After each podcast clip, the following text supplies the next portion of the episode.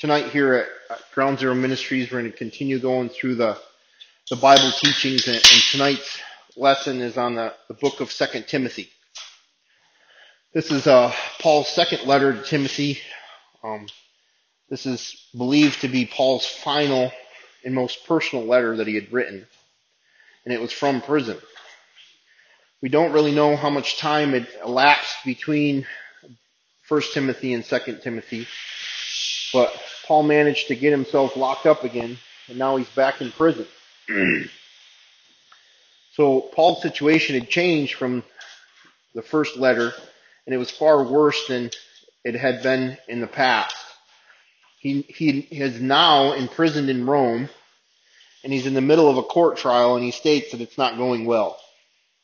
He's convinced that this is the end of his life here on earth, and, and it's drawing nearer and nearer as the processions continue. However, out of this very dark situation, Paul appeals to Timothy, who it seems is still in assignment in Ephesus. He asks Timothy to come be with him in prison, so Paul could pass on to him the church planting mission that he had started so that he could pass on these teachings to him.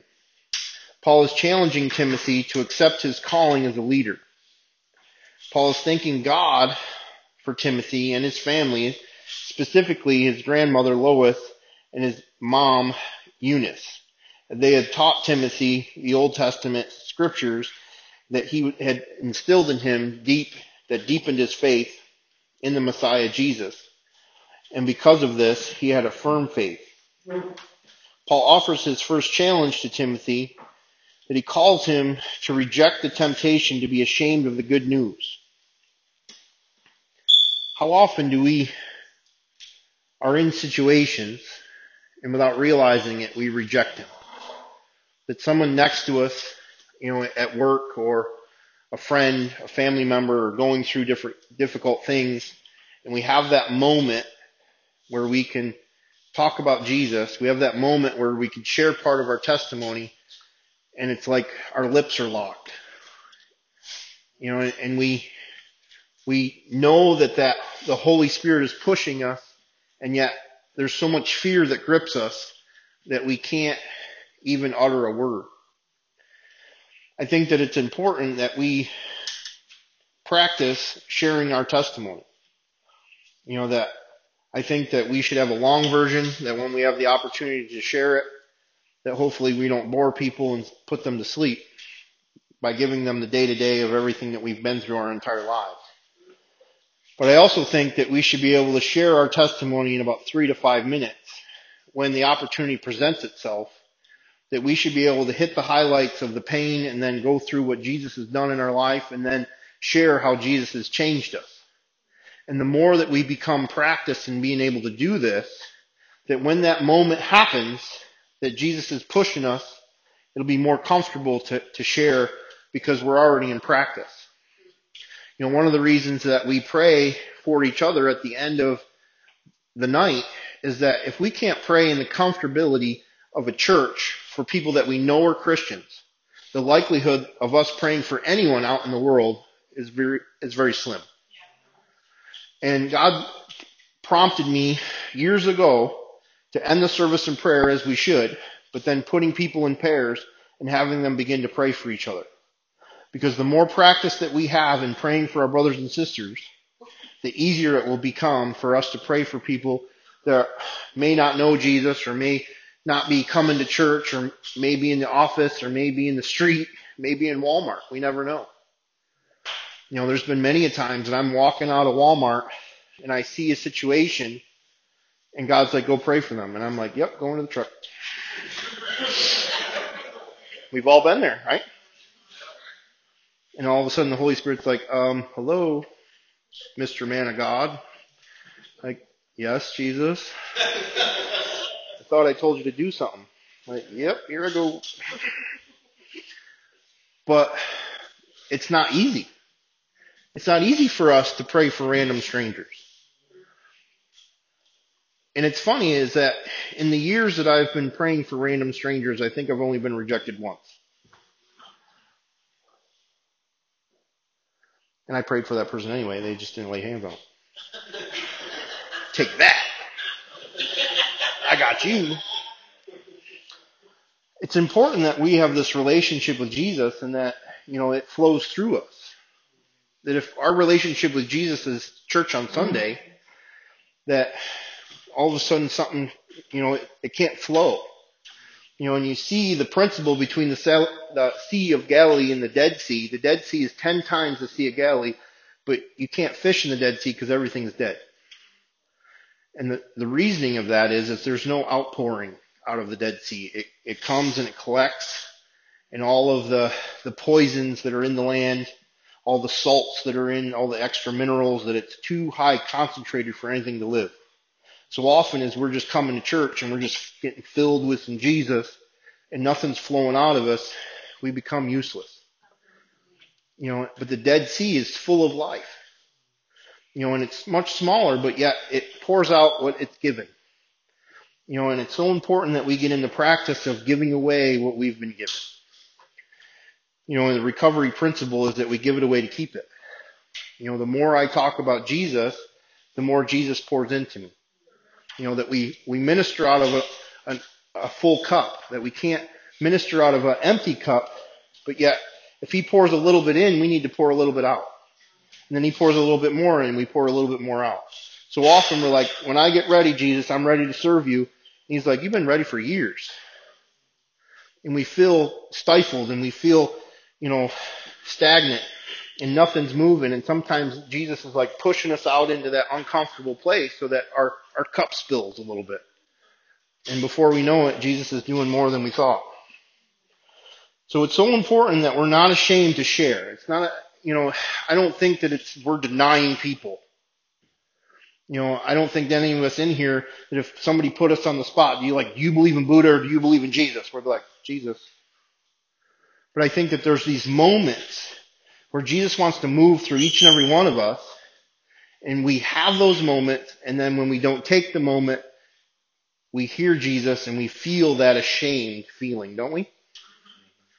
And it's so important that we get used to sharing the good news or used to sharing our testimony or used to sharing with people about Jesus or at least stepping out in prayer in those promptings where Jesus is asking us to step out. But Paul is telling Timothy not to be ashamed about Jesus. And Paul is referencing, you know, his suffering is in prison is similar to the, the suffering that Christ went through. And it's because of their announcing the good news. The reason that, that Paul is now emphasizing this, you know, negative stigma is because he's gained this because he's been in prison in frequent times. The people that used to walk with him because he got himself in trouble don't want to be associated with them because they're afraid that they might get in trouble too. You know, that I don't know how many times that we have these opportunities where Jesus is pulling us into a deeper relationship but if we step into that deeper relationship with Jesus, our friendships will be influenced and adjusted. And there's a lot of times that I try to step out, but because people won't go with me, I shrink back to where they are. And there's times that even Christian relationships, we might have to let go for a minute and say, I'm following Jesus and see if those people follow Jesus too. They're not following us, they're following Him. But there's times that we have to take that prompting of the Holy Spirit. We have to repent of what we need to repent of. And Jesus is saying, chase me. And we're like, but, but, but what about everybody else? I'm not calling them in this specific moment. I'm calling you. And it's so important that we step out when He's asking us to step out. Because if we're waiting for the crowd to step out with us, we're going to be waiting and waiting and waiting and waiting and waiting and waiting and waiting and they don't move necessarily when we move. Even though some of them might have the same prompting, it's our personal relationship with Jesus that we need to respond personally. That we're like, hey everybody, Jesus is telling me that I should follow him. Why don't you come with me? It doesn't always work that way. It doesn't always work that way. You know, and it's important that we we break free of the opinion of man, even if it's a fellow brother or sister. You know, and, and Paul is calling Timothy to step out in spite of what people might say. You know, Paul's coworkers doubted his calling because he got himself in prison so much. Yet the reason that he found himself in prison is that he's preaching the gospel of Jesus Christ. You know, he mentions a couple of guys that had deserted him along the way because they were ashamed that Paul, you know, was getting himself in trouble and they didn't want to be associated with accused criminals. You know, that when I read through the New Testament, I see Jesus hanging out with criminals. I see Jesus hanging out with prostitutes. I see Jesus hanging out with notorious sinners. I see Jesus going into places that the religious people said that they sh- he should not go. Doesn't he know who he's hanging out with? Jesus absolutely knew who he was hanging out with, and that's exactly where the good news needed to pre- be preached. That the healthy people don't think they need a doctor, but the broken people know that we do. You know, and there's so many broken people around us that are just waiting for someone to say, hey, can I pray for you? Hey, would you like to come to church with me? I think back so many years ago when this tiny girl came to an AA meeting and she said, hey, my church is doing this recovery meeting. Would you like to come? And I said, can't hurt me. And I came to church for the first time on my own. And if she didn't ask me to come, I don't know where I would be. We have no idea the people that are around us right now that all we would have to say is, would you come to church with me? Or hey, can we get together and have coffee? I want to talk to you about what God has done in my life. And let God be the one that influences them, not us. It's not up to us to change people. That's His job. But it's up to us to take the prompting and say, I'll do what you say, Jesus. I'm stepping out in this way, Jesus. I'm absolutely terrified right now, Jesus. But what if they reject me? They're not really rejecting us, they're rejecting Him. And we have to realize that if people reject us for the good news, they're really rejecting Him, that we're just being obedient to what the Holy Spirit is prompting us to do. You know, that I can't wait till there's more accused criminals in church. I mean, there's quite a few of us in this room, but you know, sorry, sorry, sorry. I don't see anyone. You know, in all honesty, you know, if the people that Jesus was ministering on the regular basis came to church, what would we do? What if the homeless came in stinking and smelling like urine? What if the, the prostitutes come in the church and they're still coming down off a high? What would we do? I think that it's up to us sometimes to, to lead the example in the streets and let people know that Jesus loves them. Let people know that there is a solution. Because this world is not offering a solution. They're offering more prison. They're offering more bondage. And it's up to us to say there is a solution. You may not like to hear it, but it's changed my life. You know, and we have to realize that someday there might be someone sitting next to me in church that doesn't look too pretty and doesn't smell all that great. Praise God. That someone is, is searching for a solution that up into that moment was maybe afraid to come into church. You know, and it's up to us to make people feel welcomed. You know, I believe that Redeemer does a great job. They welcomed me so many years ago. You know, that when I first started coming, I would come outside after church and take my shirt off and smoke cigarettes and blow smoke at people as they walked out because I wanted someone to tell me I didn't belong there. And I would have an excuse to leave. Now maybe they didn't because they were super righteous or maybe they did it because they were afraid of me. I don't really know. But God kept me planted, still none the same. And I'm so grateful for a church that reaches out to sinners. You know, if we're all so super righteous, then no one has nowhere to go. So Paul is asking Timothy to reject fear, reject shame. How often do we struggle with fear and shame? For not only just the sins of our own life, but we don't want to tell people about Jesus because we might think they might reject us. Here's the greatest one, if you ask me. Finally, we get someone to come to church with us, and the weirdest, most crazy spiritual Christian that's worshiping and all crazy and flailing about, speaking in tongues, is right behind us or right in front of us, and you're like, Jesus, what? I finally got this person to come to church, and this is what's happening. We're like, oh. But yet, if that person wasn't there, we'd be joining right along with it, wouldn't we? And so often we're afraid to represent Jesus the way we represent Jesus. You know, that people need to see that we are excited about Jesus. They need to see that, you know, that we believe in supernatural things. See, I specifically believe that when supernatural hits natural, it's weird. If we watch somebody get up out of a casket, we'd be like, whoa. That's weird. I don't care what you think. That resurrection is just crazy. And yet that's the foundation of our faith is the weirdest thing that a human could possibly do is get up when they're dead. And yet we're afraid that I might pray out loud and somebody might hear me. I think there's a time and a place and we need to be, you know, listening to the Holy Spirit and not be too weird. I get that because I see Christians get weird and I'm like, yeah, not all that. But yet, I'm standing up front with my hands raised, singing to the top of my lungs. Why? Because Jesus has done something in my life and I'm praising and worshiping Him. You know, if I was at a football game, where would my hands be if my team scored a touchdown? Where would my voice be? I'd be screaming. You know, we, we find excitement in other things, but when it comes to Jesus, we're afraid that people would know. It's so important that we reject what the world is trying to put on us. That we have to trust in what Jesus is doing. That we have to reject the shame. We have to reject the, the fear. Paul knows what he's asking Timothy is costly. Jesus knows what he's asking us is costly. It might cost you a job.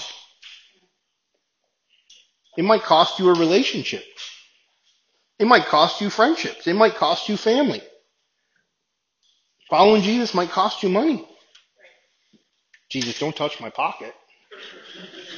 Jesus, like, I want more than your pocket. You know, and I can only share my testimony is that when I got saved, I was still working in the tattoo shop. And I know the Holy Spirit saying, time to go. And I'm like, nope, I don't want to go. This is where I'm going to reach people for Jesus. But yet I'm surrounded by people I party with. You know, the temptation was high. Whether it was drugs and alcohol or, or being immoral.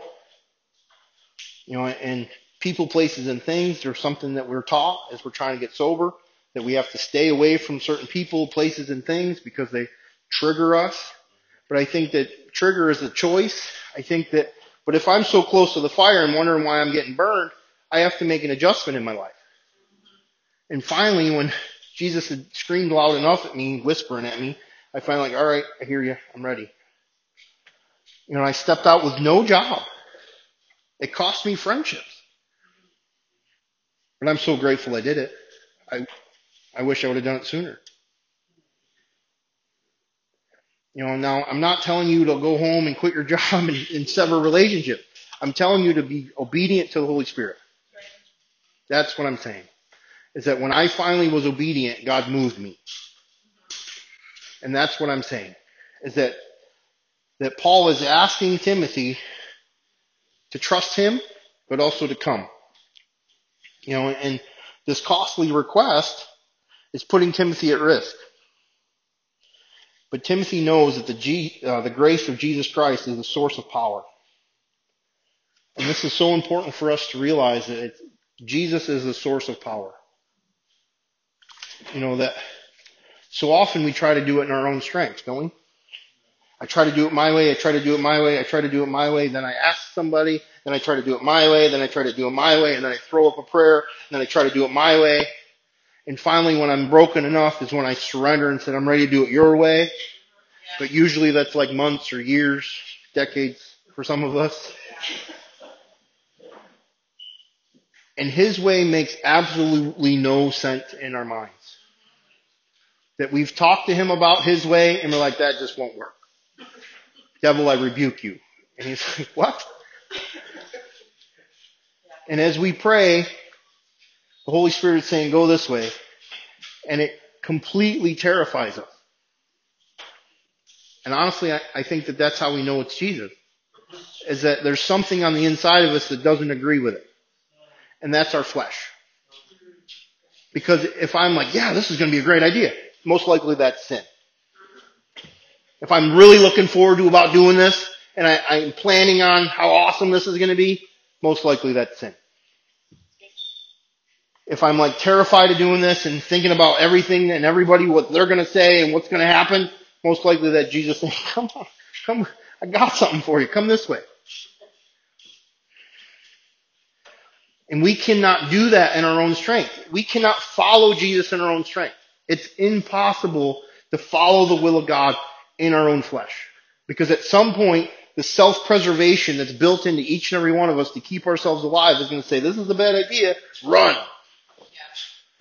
And Jesus is asking us to deny ourselves and trust Him. It's all throughout the Bible. Deny ourselves, trust Him. Deny ourselves, trust Him. Are you afraid? Trust me. You know, we're going to need His strength to do what He's asking us to do because it's not going to be easy. It requires us to lay down everything. Every strength and gift that we think we have, we have to lay it at His feet and trust Him. Because we cannot do His will in our own strength. It's impossible. We must learn how to humble ourselves before Him and begin to boast in our weakness. Some of the things that I talk about on a regular basis are the things that I hid for 20 or 30 years. You know, who gets up in front of a room full of people and talks about getting molested as a kid? Doesn't make much sense unless I'm insane. But it's the thing that Jesus did inside of me that set me free because I hid it for 20 years. And now it's one of the biggest parts of my testimony. And I honestly think I've helped more people come out of, you know, sexual abuse as children than I've actually helped get sober. Why? Because it's such a dark place in our lives that we hide. You know, everybody talks about addiction.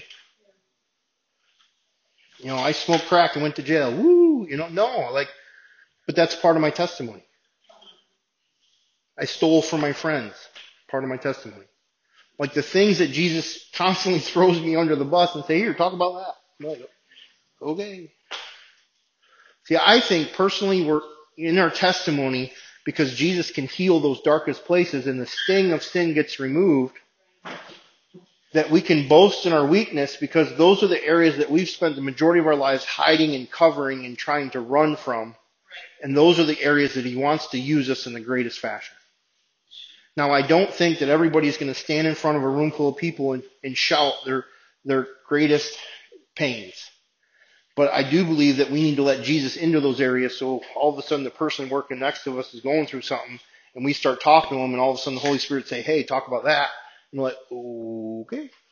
And then we talk about some of those secrets. You know, I don't think that everyone's going to broadcast it. How I do believe as we humble ourselves before Him and we let Jesus into those dark places, He begins to heal us. You know, and I think so often that, you know, we believe that Jesus is our Lord, but I got this whole area of my life that I hide. That when I got saved, I just, I, it's under the blood. That's all under the blood. And we never talk about it because it's under the blood. But yet it comes back to life, doesn't it? It's not really dead. So it's not really under the blood. It's under Tom's suppression and I keep it hidden and I have a little bit of Jesus, but yet anytime I go through things, all this stuff comes back to life again. And Jesus is asking us to let him into those darkest places. He knocks on the door. Says, let me in. We're like, no, no, no, no. If I open that up, I'm not sure what's going to happen. Jesus is like, I know what's going to happen. You're going to find freedom. But yet we're like, oh, I don't know. It's been in there for a long time. He's like, I know it's the thing that's poisoning you. Let me in. That we have to learn that we boast in our weakness and saying, I can't handle that stuff. Jesus, help me. Now I'm not asking you to start talking about it. I'm asking you to start praying about it. Start asking Jesus to help you with that stuff. Ask him into those dark places. Ask him into those closets that you got full of junk. And say, Jesus, I, I don't, I'm afraid to open that door. and realize that he'll walk with you through it. You know, I suffered from depression for a long, long time. Long, long time, since I was a little kid. And it was when Jesus started asking me to let him into places, and I said, I don't want to do it. And something started to stir in me, and I said, God, give me the willingness to let go. Give me, give me the willingness to forgive. Because I wasn't willing to let him in. But I knew that I wanted to be free. And I had to let which one weigh out which was going to win. I've been stuffing that stuff for 30 years. It wasn't serving me very well. And then when I began to say, God, give me the willingness to forgive and give me the willingness to let go, after a few weeks of praying that prayer, all of a sudden the stuff started popping out of me. And I started to forgive people that hurt me. Forgave my dad, forgave my mom, forgave the guy that molested me, forgave the ex-girlfriends. Forgave a bunch of people that I said I would never forgive. Forgave a bunch of people that I wanted to kill. And all of a sudden depression started to lift and the joy of the Lord began to come. Because I was releasing all the stuff that was being toxic that was in my mind and when I released it, the depression went with it. I believe that when I released control and said, I'm starting to trust you, Jesus, the anxiety began to lift. Because I didn't have to figure it all out. You know, so many of us have been through so many painful things that we try to control everything around us because we're trying to prevent more pain. Is it working? Hasn't worked for me. Probably isn't working for you. But when we release it and we say, Jesus, I'm petrified, but I'm ready to do it your way, everything that we want to do is grab a hold of everything and start controlling it. And Jesus saying, let go. I got you. And if I got you, I can get them. I can get that. I can take care of this. And it's going to freak us out. I believe that this is how we begin to trust Him more and more each day. Is that we let go of stuff that we want to happen exactly how we want it to happen. And yet, no matter how hard we try to get those puzzle pieces to fit, no matter how many times we try to get those ducks in a row, it doesn't work. And we just say, Jesus, I can't do it anymore.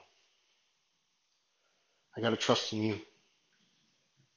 And then something begins to happen on the inside of us is that we find strength outside of ourselves that's now inside of ourselves, that we find strength in Christ. That that same power that raised Christ from the, from the dead dwells in each and every one of us. But sometimes I'm not activating it because I'm still trying to operate in my flesh. I can't operate on that thing that's inside of us, each and every one of us, that has resurrection power, and He wants to resurrect each and every one of us. Because a lot of times we're like walking dead. I can't do it anymore. I don't want to do this anymore. I can't go on another day because it's in our strength. We're right. We can't, but yet we keep marching on and stumbling forward and we're depressed and anxious and we're using the things that the world is talking us about to use to help us in these situations and it's just getting worse. And Jesus is saying surrender. But it's scary, surrender. You know, we're taught that we surrender to win. You know, every time I try to have control, I lose. I lose more control. Jesus' kingdom is the opposite of what we would think. It's upside down. So when he's calling us to be soldiers in his army, he's calling us to, to be equipped with our weapons of warfare, which is not our fists or metal. It's our prayer life. You know, and the more that we go to war in prayer, that we see how he's moving us into new places. You know, that Paul is asking them, or asking Timothy to be like a soldier in Christ's army. And he's asking him to please his commanding officer. You know, he goes into these metaphors, you know, as an athlete would train their bodies for competition.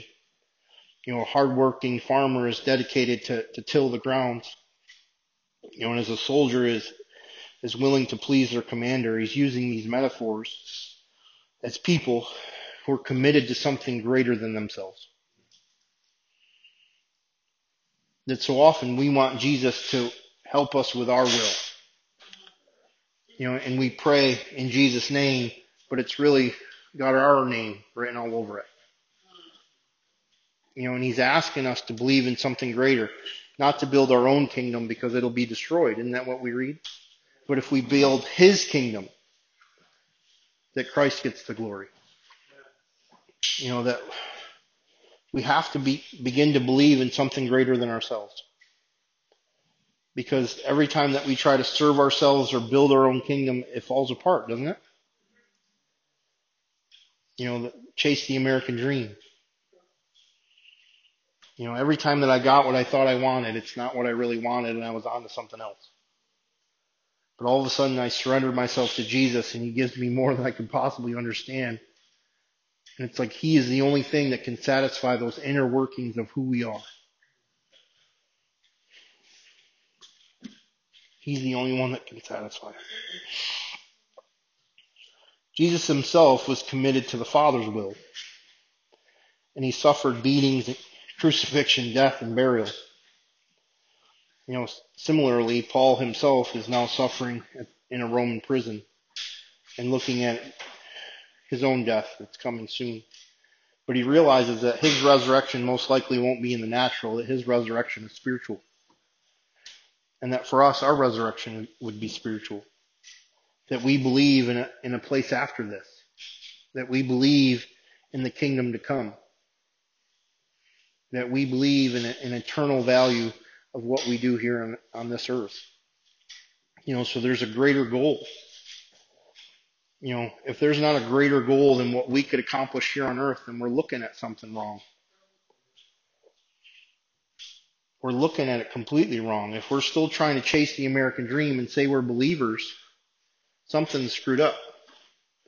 And we need to go back to Jesus and saying, Jesus, what should I be doing? Because most likely he might be shifting things and it's scary. A lot of us have spent a long time trying to build our own kingdoms in it. And all of a sudden he pulls the rug out from underneath us. And it feels like, well, why? Why is this happening to me? He's trying to get our attention. Why else does things happen to us?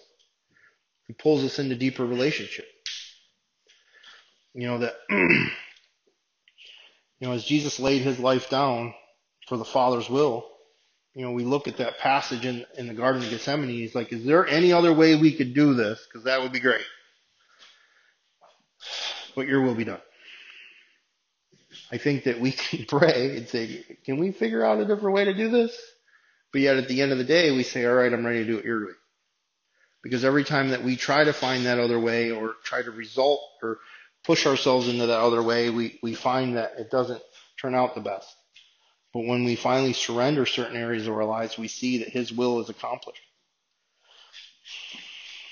You know, that we find that this Christian life isn't always easy, is it? I think that that's why we need Jesus. If it was easy, we could do it without Him. You know, you know, Jesus' resurrection is the foundation of our hope that we find hope in Christ alone. I'll find hope when I get that new job. I'll find hope when I get married. I find hope when I get a puppy. I'll find hope when, you know, the kids come home. I find hope when my mom turns around. I find hope when my dad calls. I find hope. All those things that when those things happen and they're not bad things that we want, there's not bad things that we're praying about. They're not even bad things that could happen.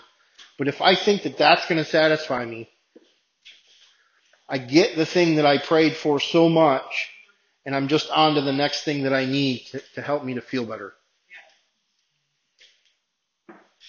Jesus is the only thing that can come in to our broken heart and, and heal us.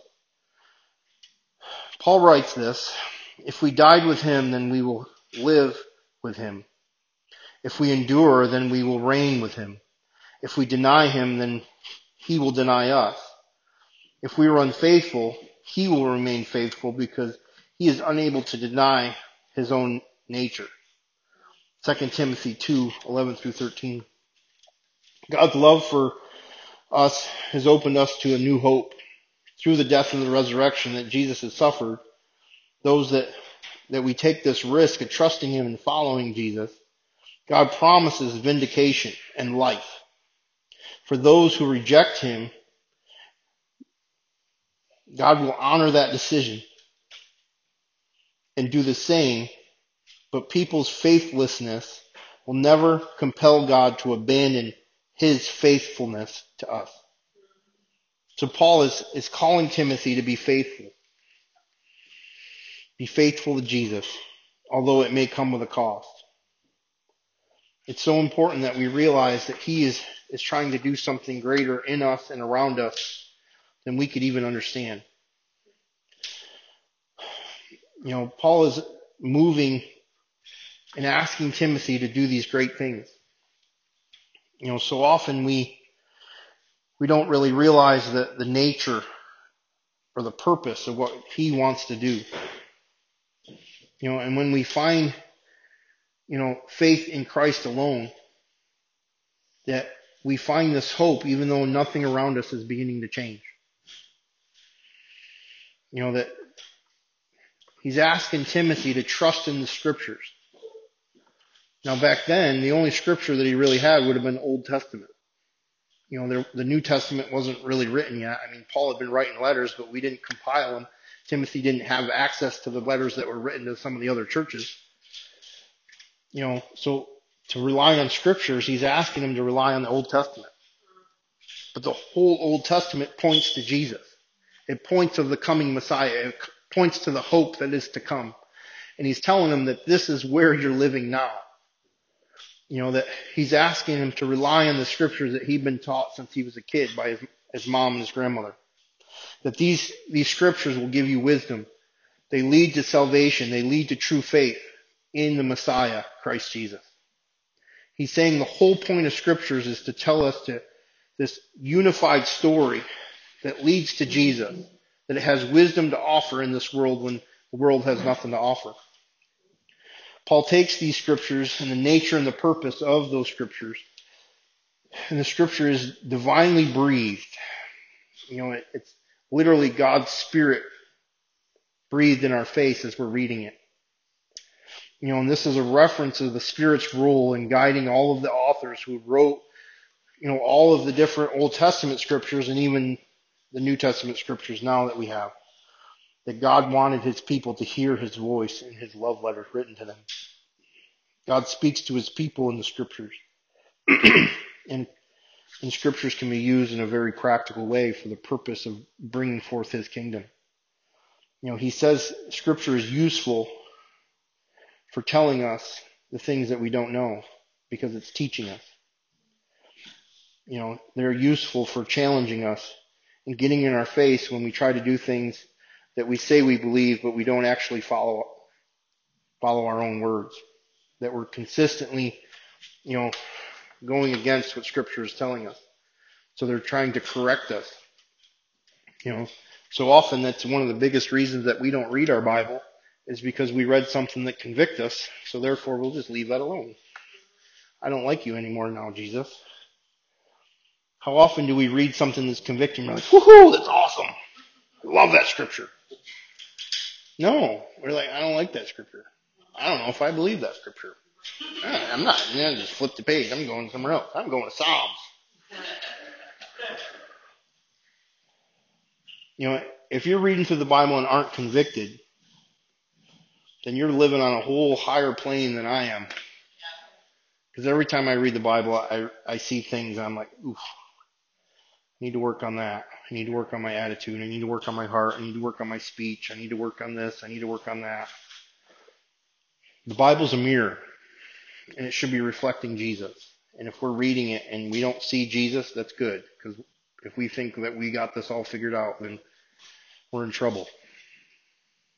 Scripture helps us to humble ourselves before Him and say, I need you.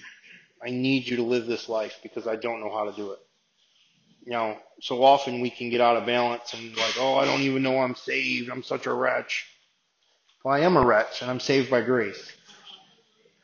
You know, that we're learning how to, to walk with Him better and better through the years. But if I'm the same man that I was when I first met Him, there's something wrong. You know, I think that through the years that we should be growing more into the image of Christ, that the things I struggle with today are not the same things I struggled with years ago. You know, I believe the scriptures are, are pulling us into deeper relationship and refining us into the image of Christ. You know, that it's helping us to train, trains us in righteousness, showing us that there's a new way to be a human, not just a, a, a Christian. I think that there's a lot of things that the world, you know, you see them post stuff on Facebook and post stuff and tweet stuff. And, you know, if we know our words, we're like, that's scripture, that's scripture, that's scripture. And then the second you tell them it's the Bible, and then they, ah, you know, it's like, but so often, you know, what we've learned as Christians is the word does not come back void. So if that word is bringing forth a promise in somebody's life, it's because the power of the Word of God, even though they might not know Jesus yet. And that's how He draws us in. You know, I remember many, many years ago, as I was trying to figure out sobriety and I'm, I'm going to meetings and I, you know, I read through the big book and then years later, you know, I'm reading through the Bible and I'm like, well, the Bible took that from the big book. I'm like, wait a minute. No. The big book got that from the Bible like I was blown away that the you know that that the big book was using scriptures. And there's millions of people sober today that are living a life that's pointing them to Jesus even though they don't want Jesus. And what I've come to learn is that because the word does not come back void, when they align themselves with certain scriptures, that stuff comes alive in them, that the pr- principle brings promise and it points to Jesus, even if they're not ready for him, because it pointed me to Jesus, even years prior to me finally surrendering and accepting Jesus. I was living according to the Word of God that I found in the Big Book. And I didn't want nothing to do with Jesus. And Jesus is up there like, ah, I'm going to get you. Just take another step. Come, yep, oh, oh, yep, yep, that didn't work. Good job. Come on. You know, and he pulled me into relationship with him. How often have we been trying to do it our own way, trying to be good people, and found ourselves broken again? Because he wants to pull us into a deeper relationship with him for us to honor him and glorify him in all that we're doing, even when we're trying to do good. Paul states to Timothy that I'm probably not going to make it out of prison alive. You know, he's asked asking Timothy to come as soon as possible. He, he states that his only comfort now is in his, the personal presence of Jesus that's meeting him in his prison cell. You know, some of us are going through some difficult stuff right now. And the only comfort that you may find is putting on worship music and singing and crying and singing and crying and singing and crying and saying, Jesus, I don't know what else to do besides turn to you. And I'm going to glorify you in the midst of this dark place. And that's really the only thing that you can do because you've tried every other thing and it's just not working. And I just really encourage you, if you're in a dark place, just keep singing and crying. Keep singing and crying. Find scriptures and start proclaiming them over your family. Start proclaiming them over your marriage. Start proclaiming them over your kids. Start proclaiming them over your parents. Start proclaiming them over your finances and saying, Jesus, I don't know what else to do but trust in you. And most likely the direction he's going to ask you to go is completely opposite of what you want to do. Well, weren't you just asking me for freedom? Well, yeah, but my way in Jesus' name. I mean, that's really what's going on inside of us. Am I, am I just being honest? I'm just being honest that I want freedom in my way in Jesus' name. Like hocus pocus, alcadabra, poof, I get my will accomplished and then I'll be happy. No. Every time I get my will, it's more destruction. In Jesus' name, I'm ready to do it your way means that most likely going in the opposite direction of the way I want to go. Most likely I'm going to have to let go of something. Most likely I'm going to have to do something most likely I'm going to be in a pl- place that I'm really extremely uncomfortable and terrified. And you're just like, perfect. I finally got your attention. And all of a sudden you're going to pop out the other side of that and you're going to see what he does. And we're like, that makes no sense. And he's like, that's why I call it a miracle. And that's why I get the glory for that taking place is because it could not happen any other way than if I could do it. And so often we're still trying to do it in our own strength, so we, we want a little bit of the glory. Well, I stood in there. I did this. I didn't give up. I was committed. And Jesus is like, no, I asked you to leave that alone. I ask you to chase after me. I ask you to surrender that. I ask you to take hold of this. You know, and each one of us has one of those things. Each one of us is wrestling with him in some area of our life that we're just like, I don't wanna, I don't wanna, I don't wanna. And honestly, I don't think he cares.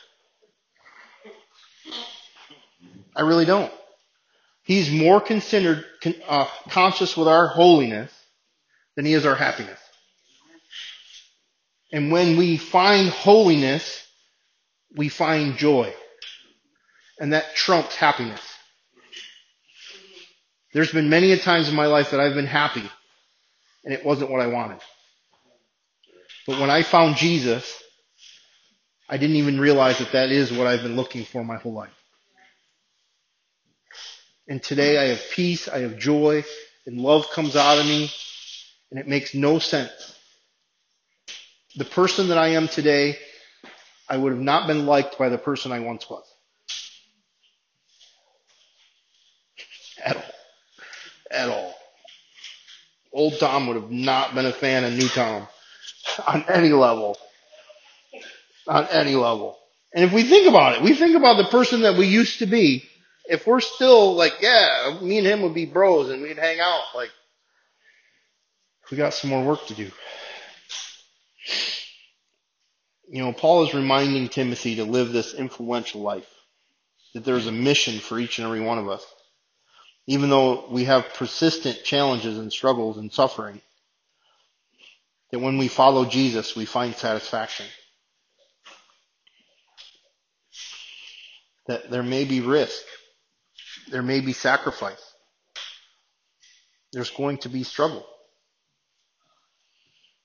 There may be tension. There may be discomfort.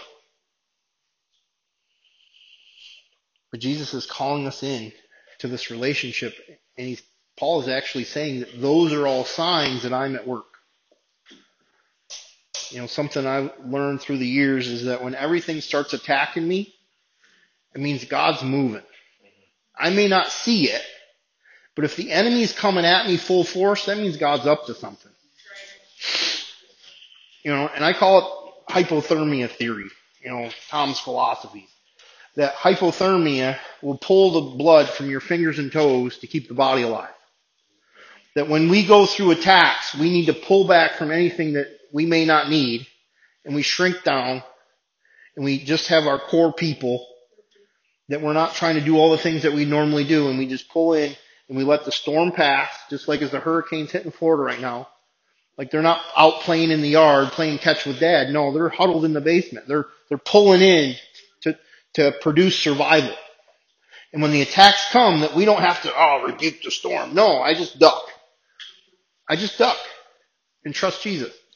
And all of a sudden the storms come and they go. They come and they go and they come and they go. It's a way of life that we're always going to have storms. Some are going to be harder than others.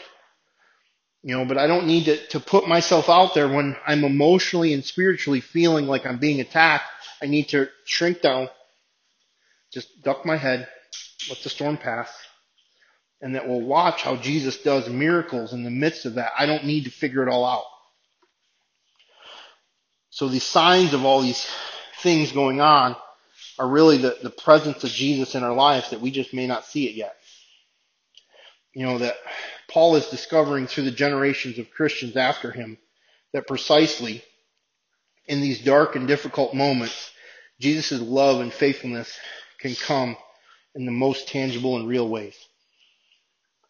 So I just want to encourage you guys that I know that each one of us is going through something. That's just life. Some of us have been going through something for a long time. You know, and it's time to let him do what he wants to do. And we need to get our, our fingers out of the midst and say, you know what? It's time. It's time that I surrender. It's time that I do it his way. It's time that I let go of that thing. It's time that I start doing this. It's time that I stop doing that. And I don't know what your stuff is. but the Holy Spirit's already talking to you about it. You know, that's why He's faithful. Like I got my own stuff. I'm preaching to me right now. You know, it's time, Tom. It's time. I'm like, ah, okay, Jesus. Yeah, all right. Yep. Oh, next week. Yep. All right. Yep. Great message. That's awesome. Good word. Like, no, Tom, repent, surrender. Let's do something. Okay. Go team Jesus. Like we all have something, don't we? But are we going to do another month, another year, another decade doing it our way? Or is it like enough, enough? You know, and only we can decide when that, when we've had, we struggled enough and we're ready to surrender. You know, and that's the beauty of Jesus is that we don't have to do it alone. He's with us. You know, He's right there in that darkest place.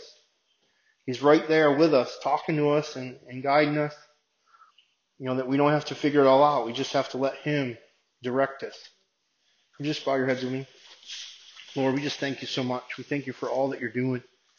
Lord, I, I pray that you would move in each one of these places, Lord, as your word tonight kind of tilled the ground, Lord. I pray the seeds of your word are planted and that your power, your Holy Spirit would come and, and life would begin to, to come forth, Lord, and old things would be broken off and stripped away, Lord, that they blow away in the wind almost, Lord, in the storms, Lord, as you come through our lives sometimes it, it seems like a hurricane and, and it doesn't make a lot of sense and we don't understand why. And help us to just duck our heads and pray and say jesus i trust you. I'm going to trust you. I'm going to let go. I'm going to trust you. I'm going to step forward. I'm going to trust you and do it your way this time. Lord i just ask that you just comfort us in the midst of these dark times, Lord, that only you can, just as you did with Paul. I pray that you come into each and every one of our households, our bedrooms, our marriages, our relationships, things going on with our kids, things going on with our parents, things going on with brothers and sisters. Lord, I pray that you would come in the midst of these places, in our jobs, in our schooling. I pray that you would come, Lord, and that something would be birthed out of this dark place that goes beyond our understanding, that goes beyond our control, that only you can get the glory. I just thank you so much. In Jesus' name I pray. Amen, amen, amen.